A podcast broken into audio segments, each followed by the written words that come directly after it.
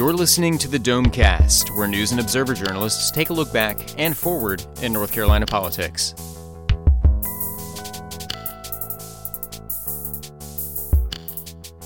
Welcome to Domecast. This is Jordan Schrader hosting this week, and with us are Colin Campbell, Will Doran, and Craig Jarvis. We'll talk about the governor's race, the Senate race. We'll talk about ads and the upcoming debates. Uh, we'll talk about employees getting uh, state employees getting bonuses, and we'll talk about the state of the economy and how that's affecting uh, the election. And we'll wrap up with headliner of the week. Uh, let's start with ads. We're seeing a ton of them. Uh, Craig, uh, there's a group that actually quantified how many we're seeing and who's spending the money on them. So, what did you find out? Yeah, it's interesting. Uh, like you said, everybody knows that we're seeing a lot of ads now, but uh, the Center for Public Integrity, which is a nonpartisan kind of watchdog analytical group, uh, is keeping weekly tabs. They're tracking all the ads spent on state statewide races uh, across the country, and uh, I think it was something like 148 million has been spent so far. Um, of that, uh, 22 million has been spent in North Carolina, which is a big a big chunk. That's like 42,000 ads is what that's bought. Uh, most all of that, 19.4 million dollars of that, is on the governor's race, um, and uh, you know we're seeing support for. Uh, support for Cooper from environmental and education groups, uh, uh, support for the governor on free market and kind of religious right groups, um, and then you just kind of look down at all the other, at some of the other uh, races, which are interesting. Uh, Josh Stein seems to be outspending Buck Newton in the uh, race for Attorney General. And in the race for uh, Lieutenant Governor Dan Forest, who is the incumbent, he doesn't seem to be spending all that much at all. I don't have the numbers with me, but uh, his challenger, Linda Coleman, is spending three or four times as much so far on, uh, on advertising, which I, I guess that means Forest is confident. I don't know. So, what kind of ads are we seeing out there? Um, well, it's you know the range of things in the in the in the governor's ad. You were seeing uh, we're seeing McCrory continue to hit Cooper on the crime lab. There's been a whole volley back and forth on on uh, crime lab problems that, that he either inherited or didn't do enough to to address. However you want to spin it. Um, uh, McCrory's uh, pr- uh, promoting the uh, the economy, the improved economic conditions as something that uh, he can take credit for. Uh, just today, I guess it was Friday, Roy Cooper put one out saying, "Look, we need to." If I'm elected, we'll, we'll put these social, divisive social issues like HB2 behind us, and we'll just focus on concrete things we can do to restore restore North Carolina. So it's you know that's that's what we've seen so far. Okay, and of course uh, Governor McCrory is getting a lot of uh, free TV time right now. Uh, related to uh, Hurricane Matthew that's going to be uh, storming through the area very soon. Maybe by the time people are listening to this, we'll already be seeing the beginnings of it. Uh, but uh, all the state leaders, in fact, have been uh, trying to get involved in, yeah, in various ways. Yeah, there's nothing that makes you look so good as a natural disaster, where you kind of bound to the center of the stage with your windbreaker on, and and you uh, kind of take charge and reassure the populace. And certainly the governor has done that. We even saw uh, the attorney general, who usually sends out press releases when there's some disaster pending about you know don't don't price gouge, no. Um, what's the other thing he really hammers on? Uh, mainly it's price gouging, I guess. Um, but he actually called a press conference this week too to physically get in front of the cameras and say, "Don't gouge prices." Uh, we've seen Wayne Goodwin, the the insurance commissioner, kind of out there saying, "You know, I'm we're watching things and keeping an eye on things." And of course, uh, the Agriculture Commissioner, Steve Troxler, has also done that, which isn't to say that these aren't all legitimate concerns. I mean, it's kind of their job, but it certainly gives them a lot of publicity. And I'm almost willing to bet you money you would uh, see all of them show up somewhere on the coast next week if there is uh, some some damage to tour. Yeah, yeah, yeah, yeah. They love that. The cameras, the TV cameras are out there, even if we aren't necessarily. Well, the ads that uh, that group counted up were state level ads, but of course, their other big race here is uh, on the federal level, and that's the U.S. Senate race. Uh, Colin, we're seeing a lot of spending in that race too. Uh, what kind of ads are running right now? We're seeing a lot of outside money plowed into ads on these. Uh, I think we're we might be closing in on the the 10 million mark, if not higher, on the uh, total amount of ad spending in the Senate race from outside groups. Most recently, Friday, uh, as we are recording this, there's uh, a couple new ones in almost sort of balancing each other out in terms of the uh, money being spent. Uh, both these groups are spending about 1.7 or 1.8 million. On the one side, you have the National Rifle Association. They've got an anti-Deborah Ross ad out that uh, sort of attacks her for opposing or supporting some gun control restrictions, and I think opposing some efforts uh, in the North Carolina legislature to loosen up uh, regulations on, on guns, um, and also mentioning the uh, sex offender registry issue, which seems to come up in nearly all of these ads uh, that are that are targeting her. This seems to be the main thrust of the criticism of Deborah Ross that fits into the neat little package of these 30 second ads these uh, groups are buying is to uh, hit her on her concerns that she's voiced uh, in the past as a ACLU leader about the, the sex offender registry. We should point out that uh, she maintains that she was always supportive of the registry. Uh, she just simply wanted to work to make it better, and then went on to, uh, as a legislator, uh, support and vote for things that strengthened and, and, funded the registry. But that seems to have been the most popular line of attack from conservative-oriented groups that are weighing in on this. Uh, on the opposite side of things, uh, this week we had the uh, SEIU and another labor group um, joining up together uh, with an anti Richard Burr ad that's starting Friday as well. That ad uh, seems to be largely based on a story that uh, our McClatchy DC bureau did earlier this week or last week on Richard Burr's uh, the amount of money he's received in campaign contributions from various big oil companies and the like, uh, as well as some of the uh, stock uh, he owns in a, in a, few of these companies, and then sort of how that may or may not have, have influenced his policy making on that. Uh, so they've got a 30 second ad trying to summarize that and suggest that uh, he's using his time in the Senate to benefit himself. his staff members have fairly vocally denied that there's a connection between the, the policy um, that he's been supporting and the, the fact that he's gotten money from some of the folks who, who benefit from the policy. But uh, we'll be seeing lots more of those uh, ads taking over the, the airwaves. And I think the result of these, because uh, they've really only started in the last month or so, it has been to catapult the Senate race to a little bit more prominence than it's had for most of the campaign season. Up until uh, September, I think most of the discussion, uh, most of the ads and, and, chatter we were seeing was all about the governor's race or the presidential, and the, the Senate race was kind of flying below the radar. Uh, now that we've got all these outside groups uh, jumping in there with ads, the campaigns themselves are doing a fair amount of advertising now.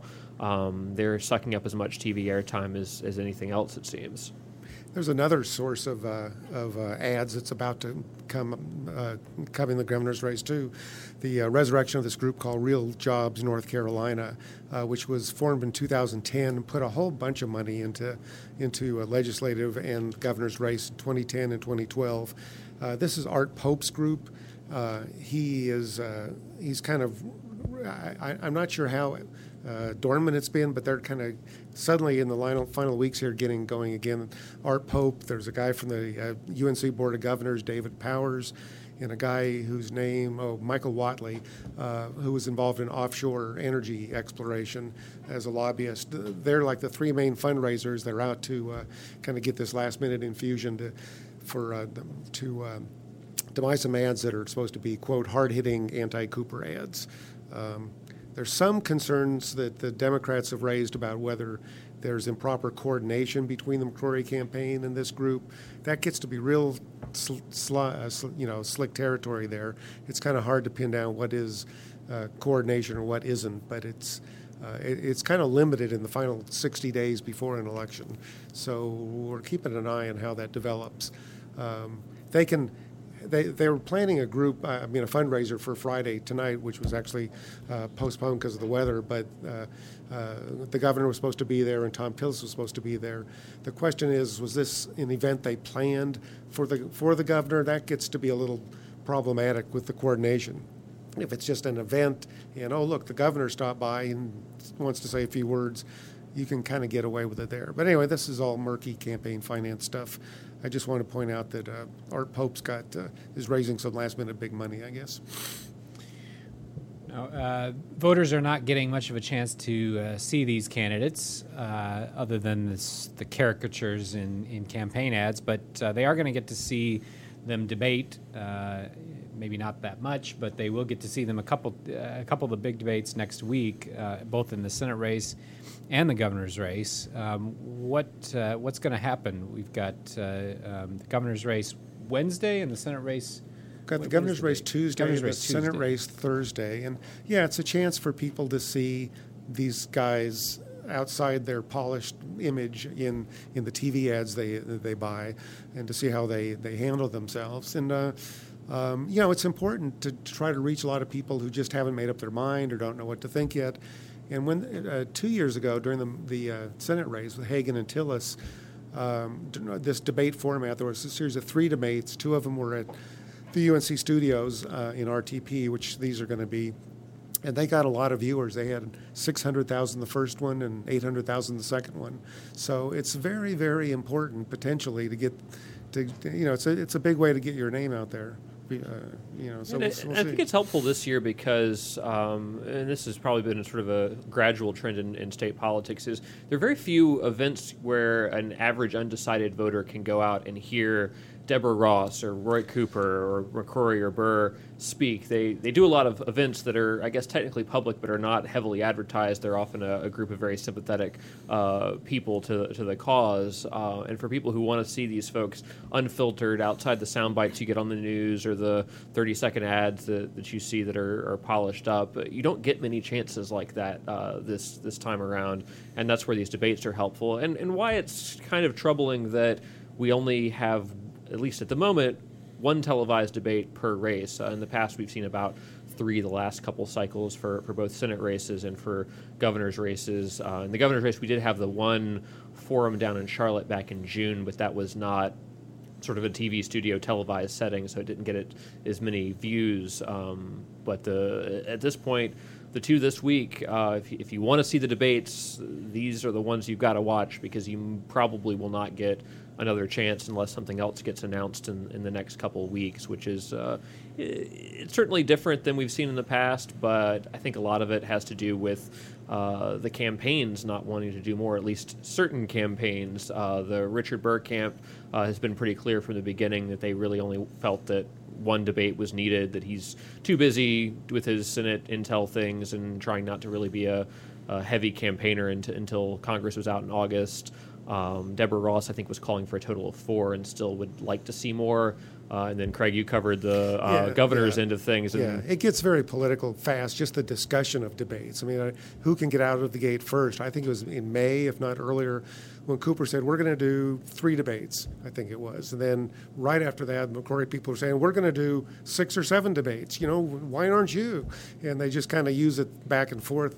Uh, it's That's kind of ironic in a way that McCrory was uh, putting so many out there. I just, just today came across a story we ran back in um, uh, when Walter Dalton was running against McCrory, and uh, Dalton was asking for eight debates, and McCrory was saying, "What are you dreaming? That's just ridiculous." So, uh, you know, it's it's politics. Big surprise. Yeah, and the conventional wisdom about debates, not just here in North Carolina, but in every race everywhere, is that the the underdog in the race is always calling for more debates than the person who's on top, which sort of is, shows the the interesting dynamics of the governor's race, in that you have the governor, uh, the incumbent, wanting more debates than, than challenger, but the polls would indicate that uh, the governor needs uh, something to to come back on, and perhaps if he had a, a series of strong debate performances, that might uh, change the, the numbers a little bit in his favor. Yeah, yeah, I think so. He's got to work really hard. He can't. It's.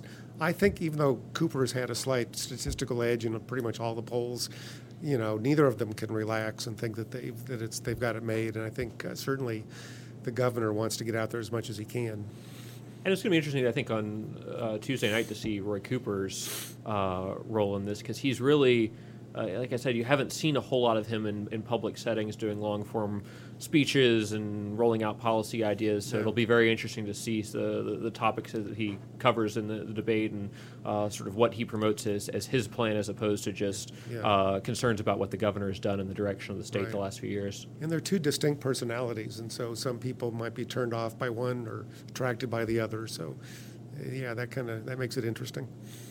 These are big enough that they're drawing uh, national names to come down and host them, right? Yeah, Todd, uh, what's his name? Chuck, Chuck Todd, Todd from Doesn't- Meet the Press. Chuck Todd from Meet the Press. Two, Is, uh, two first names. yeah, Yeah. I, I got the first one wrong or the second one wrong. Yeah, so he's doing the governor's He's doing the debate, governor's and then race. uh, in the Senate debate, they- they've got uh, Jonathan Karl, who is the White House lead correspondent for ABC News, so another uh, fairly well-known uh, national reporter, maybe not quite on the level of Chuck Todd, but uh, certainly a, a, a big name. Uh, to, to come down here and, and do this particular debate because these these are races that are, are being watched pretty closely uh, at a national level and, and certainly the, the choice of moderators being as it's not just you know some local TV anchor, as, as we often get in these, uh, I think says a lot about the, the dynamics of the race. Yeah, if you needed more evidence that we're in the national spotlight. Uh, well, uh, down ballot races uh, are getting uh, buried by these, but uh, um, they're doing ads too. And Colin, you wrote about uh, uh, Gary, Representative Gary Pendleton's uh, ads. What did you write about there? Yeah, so he had um, sent out a mailer. Apparently, th- this is a fascinating tactic, and I think it's actually a really smart tactic. The list of people who have requested absentee ballots uh, is actually a public record. You can go onto the Board of Elections website anytime and download this enormous spreadsheet that gives you the names of the people, it gives you their address, it gives you their address where they've requested an absentee ballot to be sent. So these are people who are uh, are people who are not only likely voters, they're pretty much guaranteed voters. So he's been going after them by directly writing to them. Uh, but where things get a little uh, dicey for him is that he's using uh, the General Assembly's uh, seal and, and what you know appears to be official letterhead. Now, when you talk to him, he points out you know there's a disclaimer in fine print at the bottom that says this is not printed at taxpayer expense, and there was an ethical opinion uh, from the Legislative Ethics Committee. That's a committee composed of legislators themselves that said you can't use your General Assembly stationery that has been paid for as a, uh, a state government supply to campaign on, but you can use a facsimile uh, of that, provided you have a, a disclaimer that makes it clear to folks that, that it is campaign mail, it's not um, official government correspondence. So he sent that out uh, just as a way to try to clarify his record, some stuff about HB2. His opponent, uh, Cynthia Ball, the Democrat in that race, has, has been criticizing him for uh, this this choice of campaign tactics. But there's been a bunch of interesting stuff with Pendleton this week. Some of it we didn't really get to write about. I've, I've heard some complaints about the size of his signs. I don't know whether that's uh, whether he's in compliance with that or not, but he does have larger um, signs with bigger posts than a lot of your typical um, highway uh, campaign signs. Uh, and then he also had a mailer out this week that repeatedly misspelled his own name. His his last name is uh, P E N D L E T O N, but the, this was uh, D E L instead of D L E in like four or five different instances over the course of the mailer. So spell check is your friend, y'all. If you're spending a lot of money on mailers, it really helps to hit the spell check button. Well, it's one of a couple ways uh, where people, candidates, and people were being criticized uh, for mixing official business and uh, uh, the elections, the campaigns. And the other one that you wrote about, Colin, was uh, the bonuses that went out to state employees. So, what was the Democrats' beef with uh, with that? Yeah, so to sort of remind people, back in the budget cycle, there was a big debate over uh, state employees. Obviously, we had the big raises, uh, relatively big raises for uh, teachers this year. State employees were getting uh, not not as good of a deal. Uh, the, the debate was whether they should have.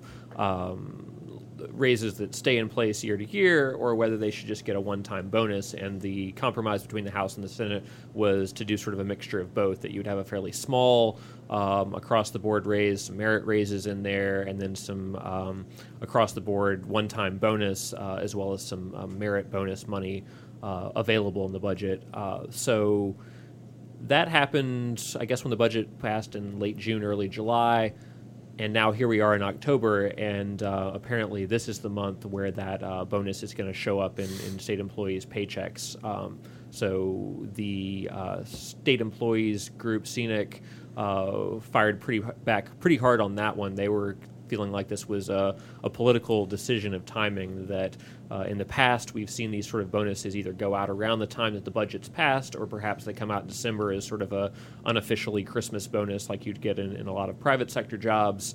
Uh, this time the, the timing is october. And, and i talked to the state human resources office, they said that uh, under the the statute and the way that the um, state employees' performance evaluations were scheduled, that this was the month that uh, made the most sense to do it. That it wasn't really a, a political consideration. Uh, I couldn't find anywhere in the budget bill that specifically stated that October was the month that uh, things could go out, but certainly there was a lot of uh, consternation that uh, somehow this was a, a, political ploy by Pat McCrory to uh, try to curry some favor with state employees right around the time that they're making up their minds of, of whether to support his uh, bid for a second term or not. So uh, made for for some interesting discussions this week and. Um, it'll be interesting to see that pop up into people's paychecks. Uh, I think it also applies to retirees as well. I should note that uh, state retirees uh, will get their uh, cost of living one time bonus uh, also in their October check.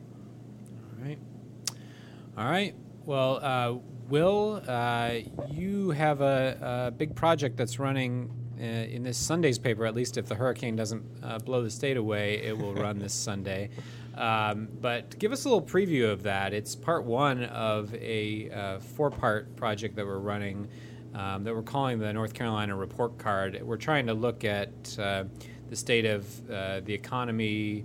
Uh, health, education, and quality of life in North Carolina. Quality of life being kind of a catch all category for a lot of things, including crime and uh, uh, traffic and some other things. But uh, you had the economy installment, and uh, you were looking into several measures of uh, the economy as well as talking to people on the ground and um, in academia. Uh, what what's what did you find? What's sort of your uh, uh assessment, and what did you focus on?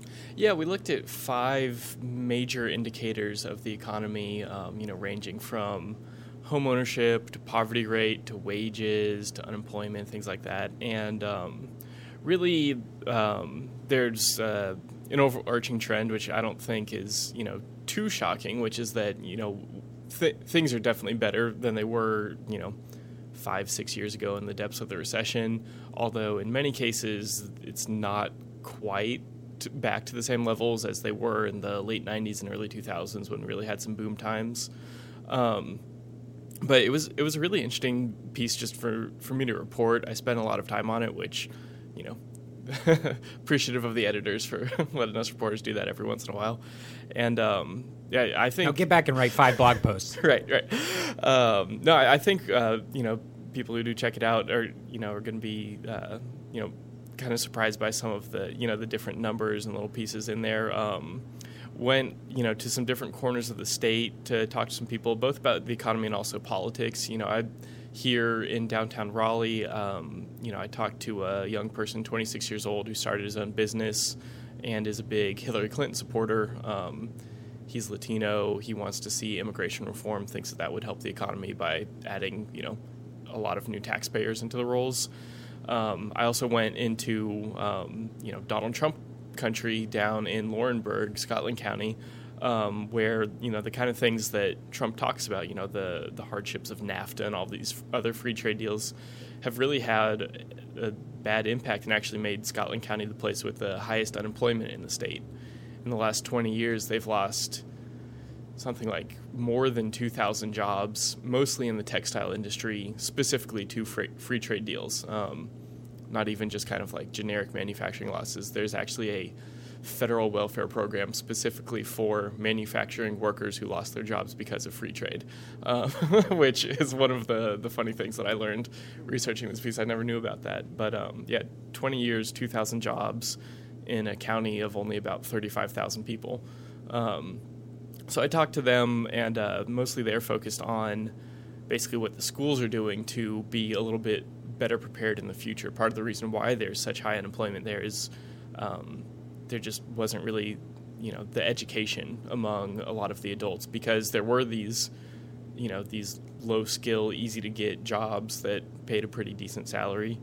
Um, and now, since they're gone, everyone is just unemployed, even though everyone in the county tells me that there are jobs. It's just people lack the skills. So, um, you know, we kind of looked at that statewide, whether it was, you know, lack of high school degrees or you know community college training holding back people in some areas or lack of you know you know college degrees in other places um, you know like the big metros holding people back um, and you know, kind of how it is going to play into politics, and you know, maybe uh, you know, kind of inform you know how people are going to uh, to mark their ballots mm-hmm. come well, November. And we hear a lot of rhetoric from this on uh, in the governor's race. So, um, for example, uh, Governor McCrory talks about the Carolina comeback and has a, a lot of uh, things to tout related to job growth. Um, one thing that he says a lot is that uh, unemployment rate has improved in all 100 counties, right? Exactly, and that's one of those things that is technically true, but you know, and then you have to look at some of the other things. For instance, half of the state's counties have lost population in the last five years, um, and most of those are probably going to continue losing population, um, at least for the next decade or so, according to some census reports. Um, so, you know, while the while the unemployment rate is down, especially in a lot of these smaller, more rural counties, um, you know, sometimes there has been job growth, sometimes there hasn't. But either way, you know, a lot of it is because people are are leaving. They're you know they're basically being forced to move to the to the larger metro areas in search of work. Um, and I talked to some economists and some business leaders for this story as well. Um, and you know they said basically the trend is you know companies these days want the steady stream of you know young cheap but educated labor aka you know fresh college graduates um, for you know whatever it is finance tech pharmaceuticals and you know places where you find those are places like asheville and raleigh and you know greenville you know. Basically you know anywhere that has a university is doing pretty well um, and anywhere that's a big city is doing pretty well. It's the the medium-sized cities and the rural areas that are tending to struggle a little bit more but yeah the, the unemployment rate is uh, you know one of those things that you know you see in the governor's race, and you know both sides can spin it either way they want. You know, McCrory can say that the unemployment rate is down in all 100 counties, and that's true. Roy Cooper can say that you know a dozen counties have lost jobs since McCrory came into office, and that's also true. So, that you know, I mean, with any way of looking at the economy, there's a lot of numbers and a lot of different ways to slice it, and kind of hard to tell, you know, which came first, who's to blame, who's not to blame. But uh, we just try to to put the numbers out there, and we have a lot of pretty graphs with the story too.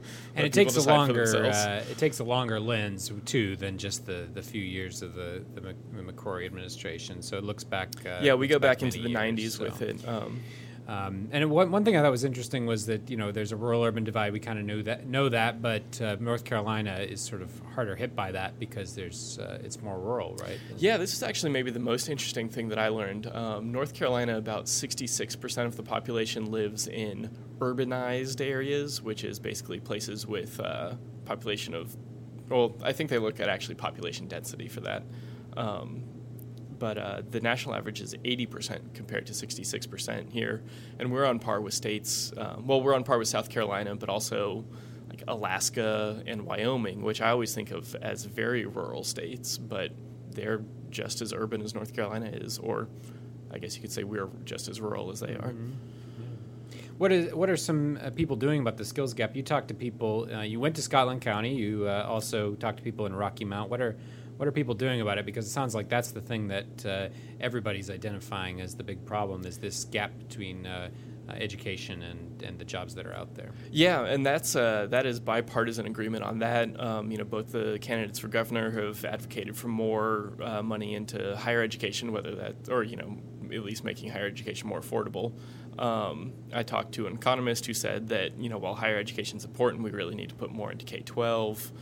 Um, and then you know there's a even just beyond government. Like I said, this business owner here in Raleigh, he uh, he's starting a uh, basically like a coding boot camp for minority teenagers to help them, you know, uh, you know, be aware of you know the the opportunities that exist in a place like Raleigh in the in these tech jobs that pay so well and are so abundant.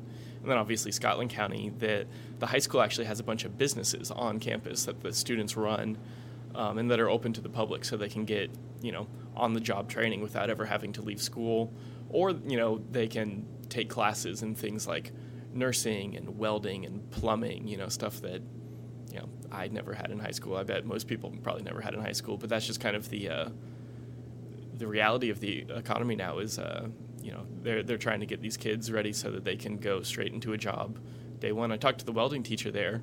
He was telling me um, about a student he had who just recently graduated, and um, you know got a job making um, a pretty decent salary. And I looked it up, and it's actually above the median household income in Scotland County. So here's this 19 year old, only a high school degree, and he's in the top half of families already, just because you know he knows how to weld. So things like that to try and you know help the young generation be, you know, be more prosperous than you know than, than the county is now.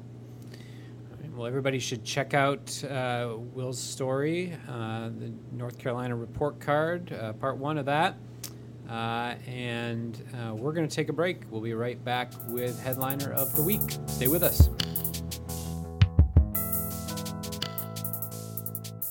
Today, my new dad threw a barbecue. I burnt everything. And then we played catch. I broke Mr. Lewis's window.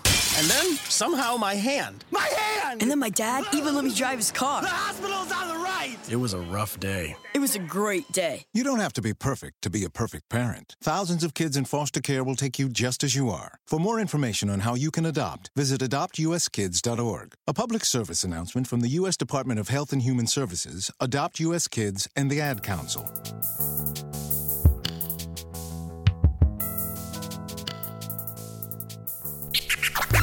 Who is your headliner of the week? Who is your headliner of the week? Who is your headliner of the week?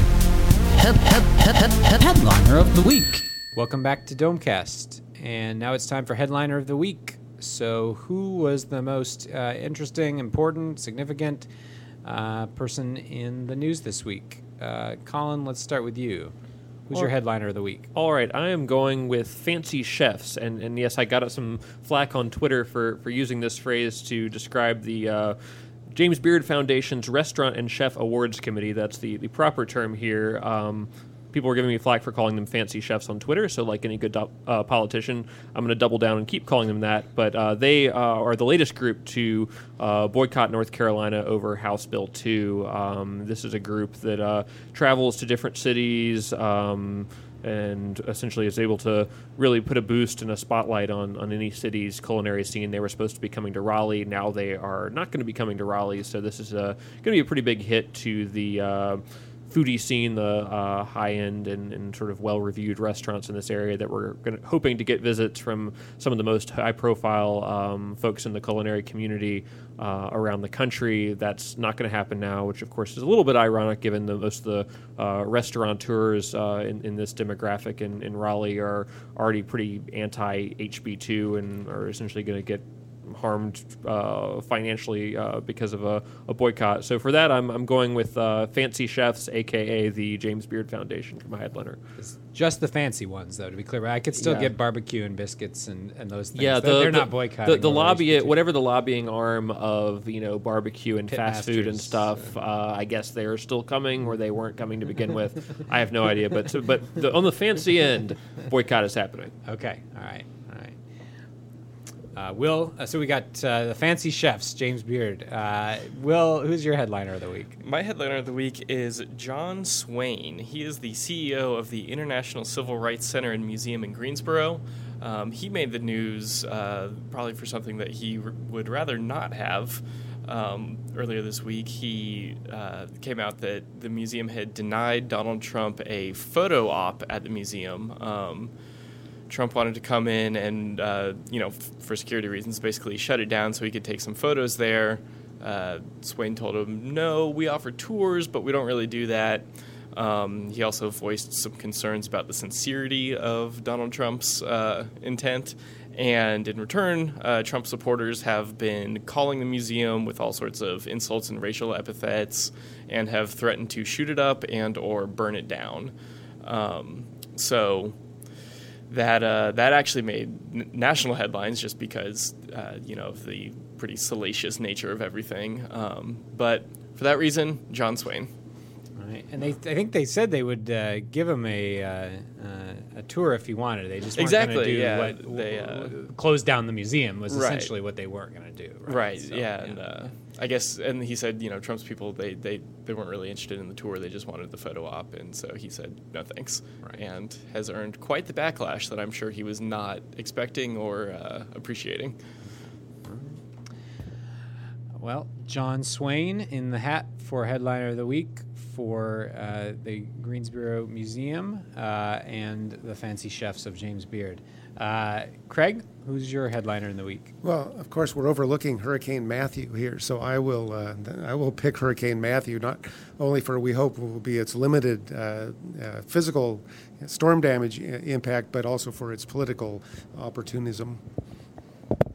All right, Hurricane Matthew. Uh, so we've got the Fancy Chefs of James Beard, we've got John Swaine, and we've got Hurricane Matthew in the hat. Um, I think I have to go with Hurricane Matthew. I it's uh, it's the big news around here, uh, and and all of our other uh, political news uh, kind of pales in comparison with to the uh, the destruction we might see with that. So we'll we'll hope everybody will uh, stay safe over the weekend. And uh, please, if listen to you- podcasts. Sit in your house and just listen to a lot of podcasts. Listen to podcasts. if you live on the coast, don't don't try to save your stuff. Just get out of there, uh, and hopefully it doesn't uh, do that much damage. But uh, but yeah, Hurricane Matthews, our headliner of the week. So uh, stay safe, everybody, and listen to us next week on Domecast. You've been listening to the Domecast, a production of the News and Observer and the Insider State Government News Service. You can keep up with the conversation by reading Under the Dome in the daily print edition or online at newsobserver.com. The Insider is found online at ncinsider.com.